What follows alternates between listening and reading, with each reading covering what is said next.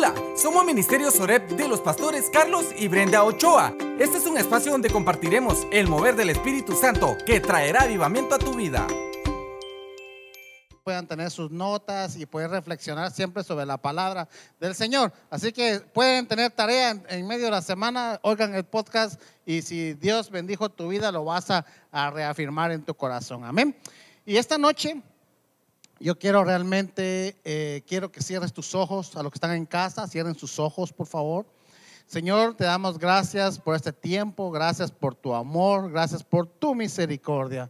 Gracias porque tú, Señor, nos permites adorarte con todo nuestro corazón. Gracias por este tiempo, por los músicos que estuvieron ministrando esta noche. Bendícelos, bendice a nuestras autoridades, bendice a cada uno de los pastores acá en el puerto de San José, Señor. Y todas las familias que están ahí en casa, Señor, bendícelos y que esta palabra pueda llegar a sus corazones y sobre todo que se pueda poner en práctica, Señor. Gracias, bendito Dios, en el nombre de Jesús, tu Hijo amado. Amén. Y amén. Dios les bendiga. Para mí es un gusto, un privilegio poder estar a, acá con ustedes.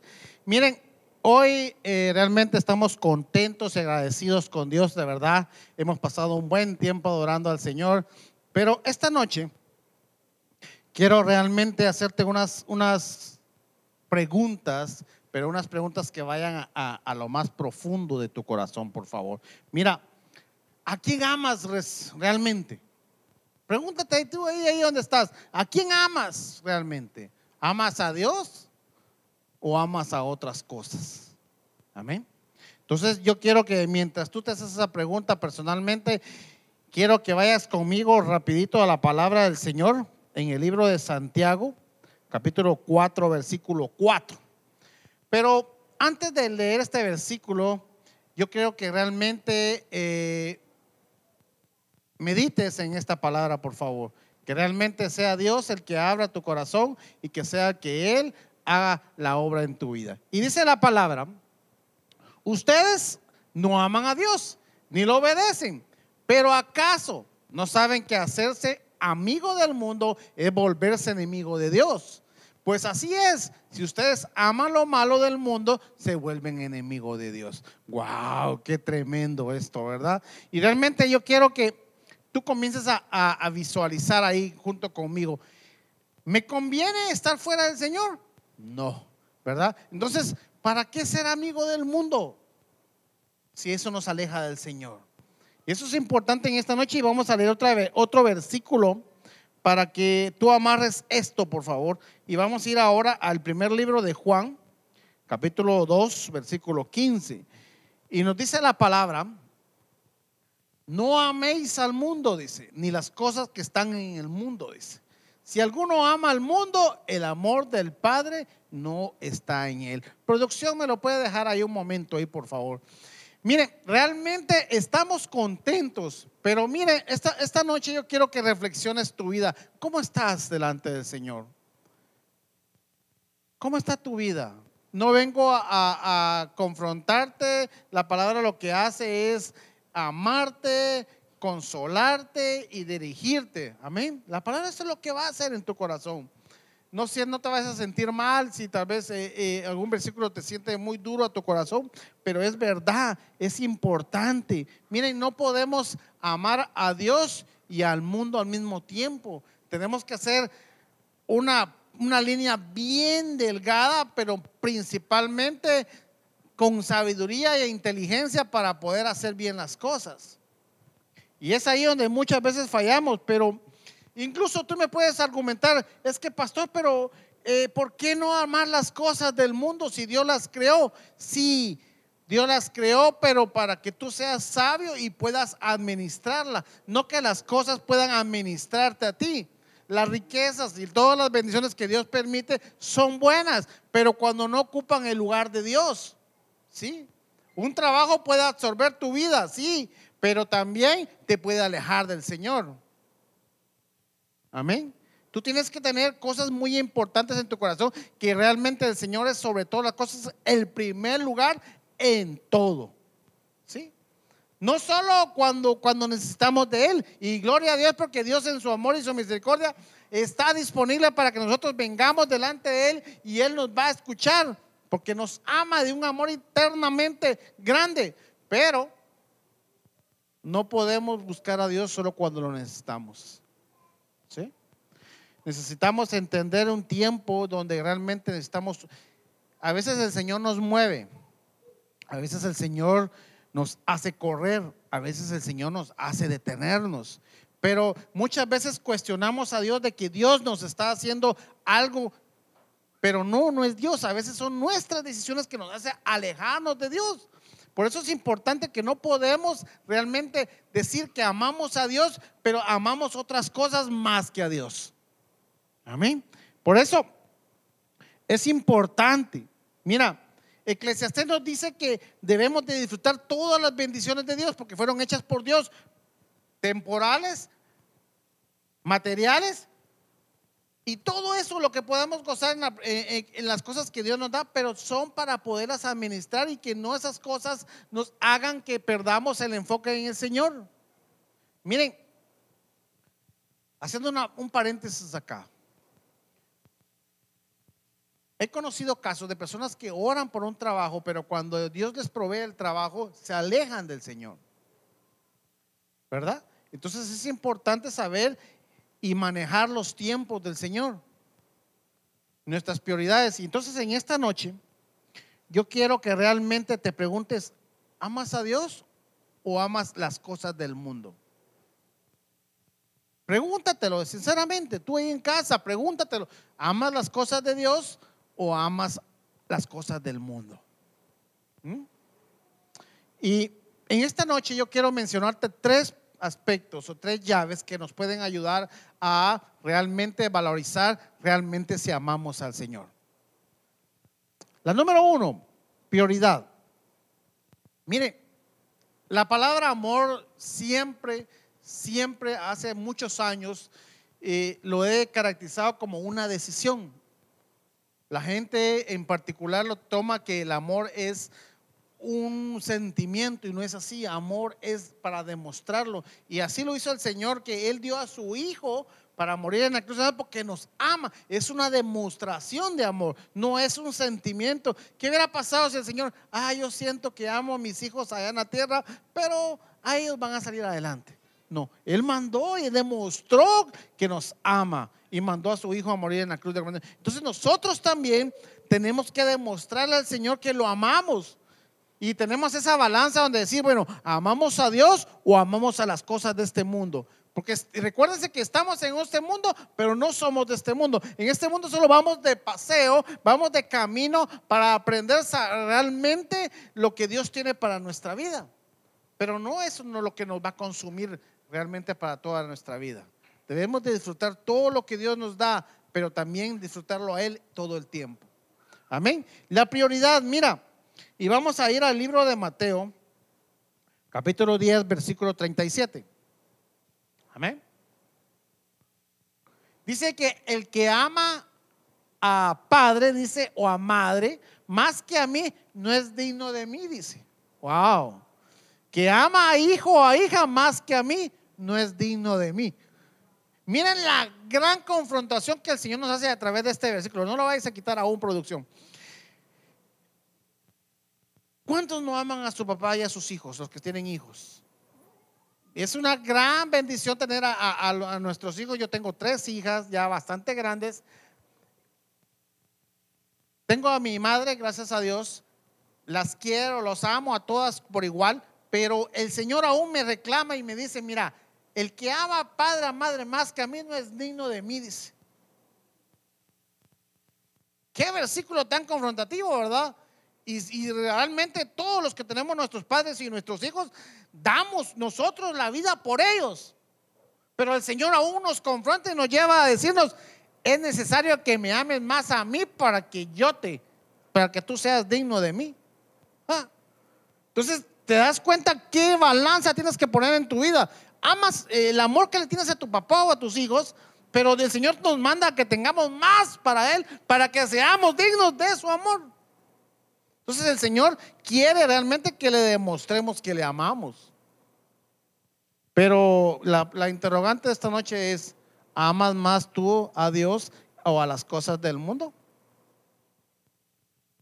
Te lo voy a estar pensando toda la noche porque yo quiero que realmente hagas esa balanza en tu vida. Es necesario de que nos autoevaluemos y primero Dios puedas agarrar estas tres llaves para poderlas utilizar en tu corazón y que realmente se hagan rema en tu vida para ponerlo en práctica. Amén. Recuerda que estamos hablando de la prioridad. Para, enten, para entender realmente que amar a Dios necesitas prioridad, es importante saber de que tenemos que entender que amor es un término de prioridades. Sí, de verdad que sí, mira. Para mí, la definición de amor es un orden de las prioridades que yo tengo. La Biblia nos decía que dice el Señor que tenemos que amarlo a Él más que a nuestros padres y a nuestros hijos. Para mí el Señor es una prioridad.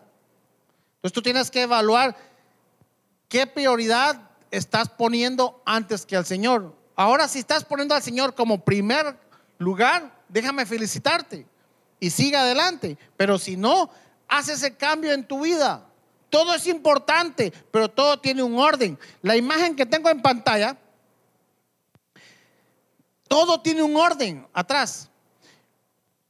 Entonces, es necesario que tú evalúes cómo está tu vida. La imagen, se le olvidó al de producción. Listo. Dice Dios, trabajo, amigos, amor.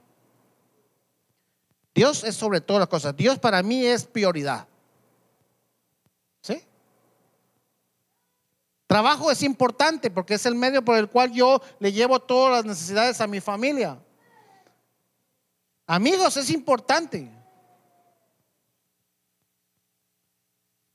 Amor es importante. Todo es importante. El orden ahí no afecta los valores de los, pero el primero es Dios. Tú no puedes quitar a Dios de primer lugar. Tú puedes tener la prioridad de tu trabajo, la prioridad depende de tus necesidades o depende de cómo Dios te haya dirigido y qué es lo que te... Porque si hay jóvenes acá, necesitan enfocarse en su trabajo. Si hay matrimonios, jóvenes también hay que enfocarse en su trabajo. Tienen prioridades, pero tienen que establecerlas bien. Nunca quitarle el primer lugar a Dios. Porque miren, las prioridades desordenadas, óigase bien y yo quiero que lo escuchen por favor. Las prioridades desordenadas para mí son aquellas que son parte de la esencia de la maldad. ¿Por qué? Porque eso es lo que quiere el enemigo. El enemigo quiere que realmente tú seas un desordenado para que dejes a Dios por último lugar. O que dejes a Dios cuando lo necesites y no siempre como primer lugar. Entonces es necesario que establezcas qué prioridades tienes tú en tu corazón, en tu mente. Dice el versículo que tú amarás al Señor con todo, dice, con todo. No dice a medias, no dice de segundo plano, es con todo. ¿Qué quiere decir? Que es una prioridad número uno. Es hacerlo, pero muchas veces no lo hacemos. Y es importante que realmente comencemos a evaluar cómo estamos delante del Señor. Y recuérdate estas palabras, las prioridades desordenadas para mí son la esencia de la maldad. O como en otras, en otras palabras, Chapina te lo puedo decir, le estás abriendo una puerta al enemigo. Tú sabes las prioridades, el Señor es primero. Para aquellos que no diezman y no está el, el diezmo importante acá, pero es una llave de reino. Los que no diezman están abriendo una puerta. ¿Mm? Entonces tú sabes, tú quieres las finanzas excelentes. Sí, sobre todo, primero el Señor, ¿verdad? Luego todo vendrá por añadidura. Busca el reino de Dios y su justicia y todo vendrá por añadidura. Eso es importante que comencemos a caminar en el Señor. Y mira, cuando tú tienes definido tus prioridades, vas a poder llegar y tomar la segunda llave, que la segunda llave es el compromiso. Si tú no tienes establecida tu prioridad, no puedes obtener un compromiso. Y vamos a...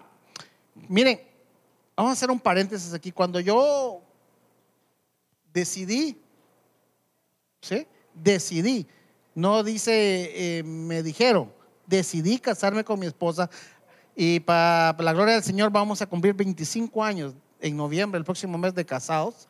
Cuando yo decidí a ella decirle, mira, nos vamos a casar, yo le dije a ella, te, me, te voy a amar en las buenas, en las malas, en la riqueza, en la pobreza, ¿sí? En la salud, en la enfermedad, hasta que la muerte nos separe, ¿sí? Pero si pasa algo que no la voy a querer cuando no hay plata, o, o la voy a querer cambiar cuando ya está enferma, entonces quiere decir que yo nunca la amé, ¿sí?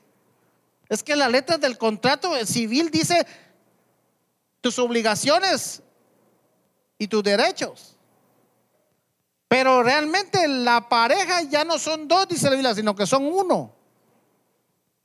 Por eso cuando decidimos amarrarnos en buen chapín, es hasta la muerte.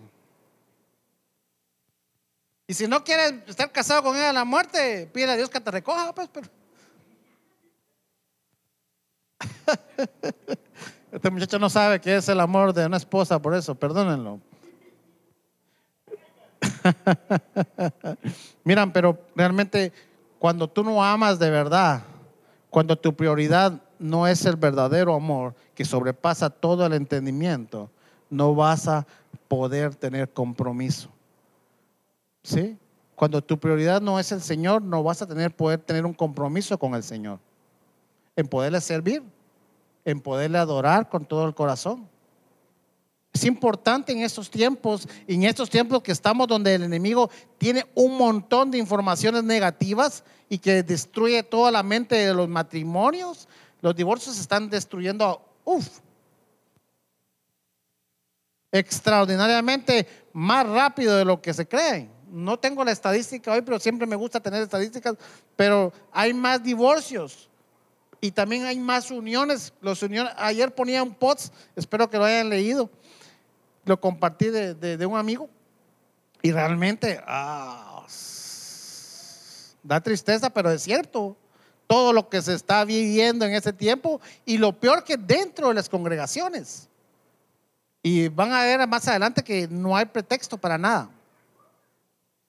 Pero cuando tú realmente tienes tu prioridad en el Señor, luego tienes un compromiso genuino con el Señor. Cuando tú firmas contrato con el Señor, es hasta que Él venga, ¿sí? Porque estás reconociendo que Jesucristo dio su vida por ti, te lavó con su sangre. Es, eso es lo mismo que un matrimonio. Lastimosamente, por el libre albedrío, a veces hacemos lo que queremos y perdemos la bendición de la sangre del Cordero. Cuando obtenemos el compromiso, ¿sí? Vamos a algo que es tan sencillo, pero duele. Dile, duele.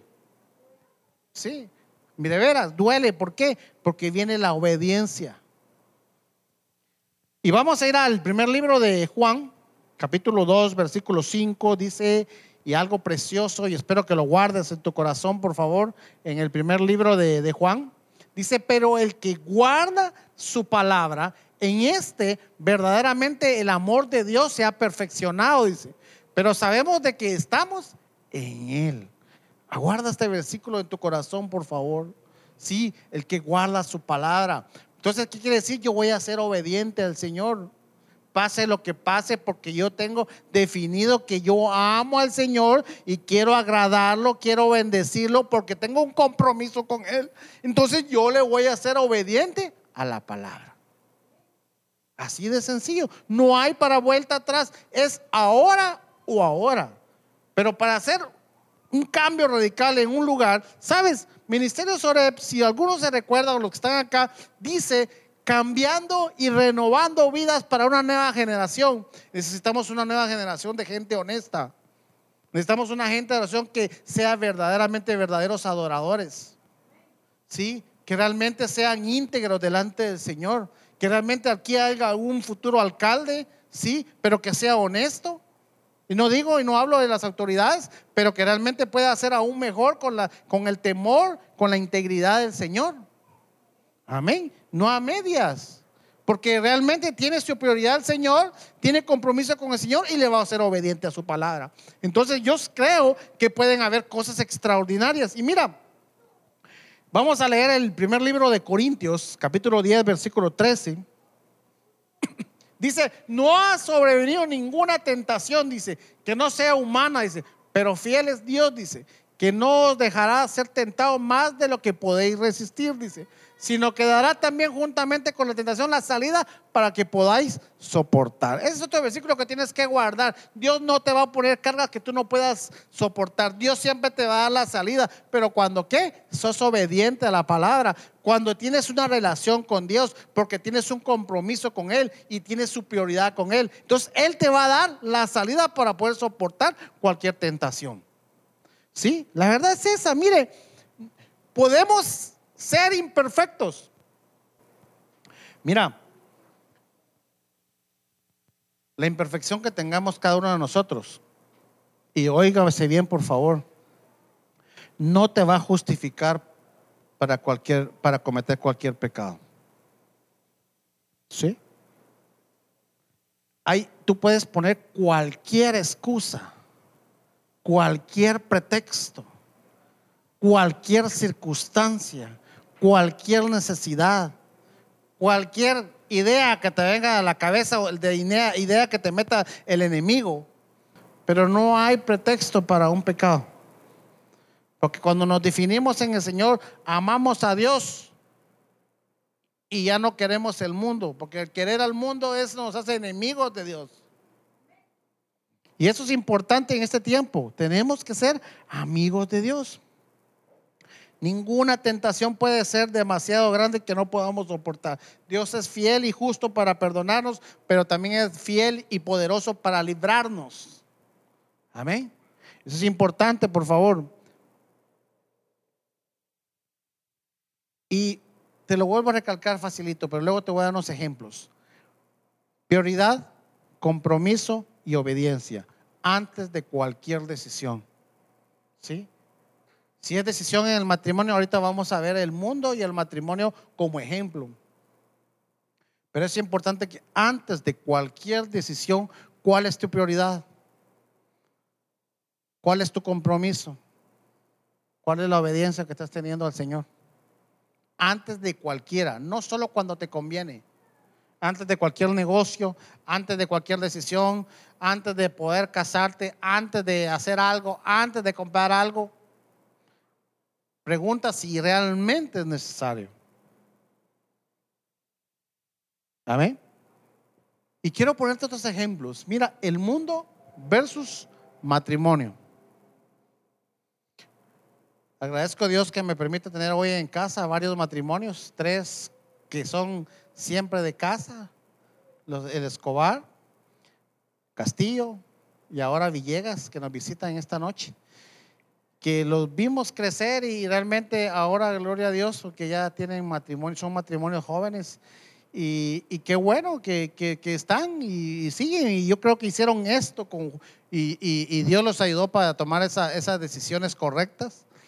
Dice que como creyentes debemos de saber escoger una pareja, más en una amistad íntima y de intereses comunes, y sobre todo que ambas partes estén comprometidas con el Señor. Esa es una elección conforme al Señor, ¿sí?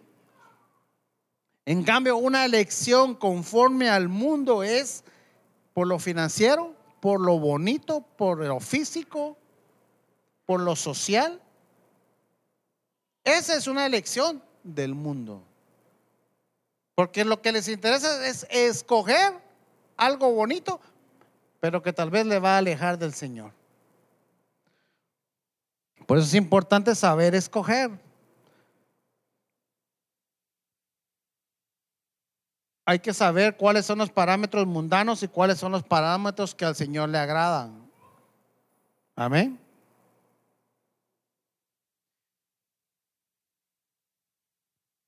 Y eso no quiero decir que, que no sea, que sea pecado que tú te cases con alguien que, que sea atractivo, ¿verdad? Si Dios te puso una persona atractiva en el camino, gloria a Dios, ¿sí? Pero y si no, es mejor la que Dios te dio y no la que el mundo te puede dar, amén. Entonces hay que seguir adelante, amén. El mundo versus el trabajo. Mm. Vamos a leer Mateo seis, versículo veinticuatro. Dice que ninguno puede servir a dos señores, Porque o aborrecerá el, al uno y amará al otro, o estimará al uno y menospreciará al otro. No podéis servir a Dios y a las riquezas. Ah, Mira, la historia de las iglesias nos enseña que la explosión evangelística que pasó en, en el monte cuando Pedro predicó, no fue lo que Pedro predicó, sino que la gente te, que testificó. La gente que llevó la palabra, la gente que vivió ese momento, fue la explosión evangelística más grande en este tiempo, en el tiempo antiguo. Pero es importante el testimonio que tú tengas. No es tan importante tal vez una carrera ministerial, sino que realmente, o, o comparándola con una secular, porque que, ¿qué te quiero entender esto? Mire, la pregunta que quiero que tú te hagas junto conmigo es, ¿qué carrera es conforme al propósito de Dios para tu vida? Porque puedes, donde te, realmente puedes usar todos los dones y talentos que Dios ya te proporcionó. Sí. No estudies solo por estudiar, no estudies por ganar dinero, no estudies para quedar bien con alguien. ¿Sí?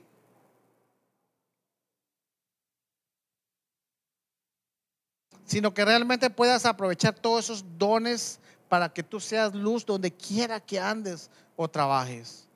Es importante obtener esos beneficios de parte del Señor. Mira, recordemos que nosotros vivimos para agradar a Dios, porque tenemos como prioridad servirle a Él y porque tenemos un compromiso con Él y le somos obedientes. Entonces ¿qué quiere decir? Que en el trabajo nosotros tenemos la oportunidad para hacer luz, para poder bendecir a otras personas. Mira, yo siempre digo que todo lo que hagas para el Señor, hazlo con la mayor excelencia. Hazlo con la mayor entrega. Hazlo con el mayor satisfacción de poder hacer las cosas. No lo hagas solo por hacerlo. No trabajes solo por llenar un requisito en tu casa de poder ir a trabajar y llevar el sustento a tu casa. Disfruta tu trabajo y hazlo de la mejor manera. Eso es, va a hablar bien de ti. Mira, aún ahí donde nadie te está viendo, Dios sí te está viendo. Y, y realmente es tan triste que muchas veces me pregunto yo, ¿por qué no disfrutar todo lo que Dios nos da? Porque muchas veces en la televisión, en los medios sociales, en cualquier lugar de medio de comunicación, te hacen querer las cosas que están saliendo y tal vez ni son necesarias para tu vida. ¿Sí? Y perdemos, perdemos lo más importante y el enfoque que tenemos en el Señor por algunas cosas de que salen en el mundo. Por eso es importante. Mira, yo sí estoy agradecido por la oportunidad que Dios nos da de poder estar esta noche acá. Tal vez esta pandemia nos hizo tú te, decir pensar cosas negativas, pero si Dios nos tiene acá es porque Dios nos ha guardado y nos ama de una manera extraordinaria. El poder ver a una persona y decir, esa persona está cambiando porque Cristo lo ama, es muy importante para mí. Es importante para mí que puedan encontrar. Yo le decía a un amigo hace unos días, yo me siento insatisfecho porque pudiendo hacer más, no hemos podido hacer más. Porque el anhelo, le decía yo, que la iglesia en el municipio de San José sea totalmente diferente. Anhelo que haya más pastores íntegros, anhelo más pastores que amen la obra, que no simplemente lo hagan solo por hacerlo, sino que se entreguen al servicio completamente, que realmente puedan guiar y no busquen un interés personal, sino que realmente sea el de servir a los demás. No para un beneficio propio, sino para engrandecer y darte gracias a ti de las cosas que tú nos permites hacer. Y hacerlo bien hecho y administrar todos los recursos bien. Porque al final, cuando nos ven a nosotros, no nos ven a nosotros, ven a Cristo. Y el testimonio que estemos dando es muy importante donde quiera que andemos. Y eso es importante. Ahora mi pregunta es, y la observación que quiero hacerles, es importante seguir a Cristo. Establecer si es nuestra prioridad en nuestro corazón. Si no tienes compromiso, comprométete con ese Señor. Y si no has aprendido a obedecer, intenta obedecer. No te quedes a media. La bendición de Jehová es la que enriquece y no añade tristeza con ella. Donde quiera que andes, si tú eres íntegro, vas a caer bien. Donde quiera que andes, tú eres honesto, vas a ser bien recibido. ¿Sí? Si tú eres obediente al Señor, Dios te va a bendecir sobrenaturalmente. Entonces quiero hacerte esta pregunta otra vez, y esta es la última. ¿A quién amas de verdad? ¿Mm? ¿Sabes? Como cristianos podemos disfrutar una buena comida. Yo creo que han disfrutado alguna buena comida conmigo por acá. ¿Sí? Como cristianos, los que con todo amor y respeto, los que son de casa y los que son de casa pero están en otro lado, comer es comer y comer bien, amén. La verdad que se puede disfrutar una, una buena comida, amén, sí. El cristiano puede disfrutar de un buen trabajo, sí, con un buen salario. Y si tú eres obediente, tú eres un que tiene compromiso con el Señor, tienes tu opinión del Señor, mereces un buen trabajo, sí. Mereces ser un buen administrador, mereces obtener tus sueños, tus anhelos, mereces todo, porque tú eres un, el hijo de un padre que es sobre todo. Pero muchas veces no recibimos el amor de Dios porque nosotros no queremos, desaprovechamos nuestras oportunidades. Y Dios quiere ser tu amigo, Dios quiere realmente bendecirte en gran manera. Y yo te quiero, así que pregúntate otra vez, por favor, ¿amas a Dios o amas al mundo? Y no me, y no me metas ningún, ningún, ningún paréntesis ahí, por favor, ningún obstáculo en, en este momento. Dios es sobre todo, punto. Dios te va a bendecir, sí. Dios te va a abrir puertas, sí. Dios te va a dar todos los anhelos de tu corazón, sí. Pero si le eres obediente, en todo. A Dios le va a dar, muchas veces a Dios le va a dar más a otros que a otros, pero no es porque a ti no te ame, sino que Dios te va a dar lo que tú necesitas. Dios te va a abrir las puertas del cielo. Padre, en el nombre de Jesús yo te doy gracias por esta noche, por este mensaje. Padre, bendice a todos los que están por medio de Facebook, a los que van a escuchar este podcast, Señor.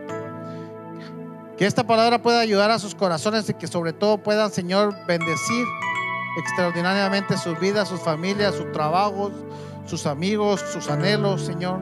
Que tú abras las puertas de los cielos y pueda hacer de, de extraordinariamente un milagro en cada vida de cada persona, Señor. Por eso, en el nombre de Jesús, Señor, gracias por esta noche. Yo sé que aún hay más para ti en esta noche, pero solo deja que Dios actúe en tu vida. Y que sea Él el que tome el control. Nos despedimos de Facebook. Nos vemos el próximo domingo. Pero siempre te invitamos a que vengas a Ministerios O R E P, cambiando y renovando vidas para una nueva generación. Amén. Y realmente yo, tú no te desvíes de aquí. Ya me desconecté de allá afuera. Sabes, Dios quiere bendecirte. Dios quiere extraordinariamente abrir los cielos para tu vida.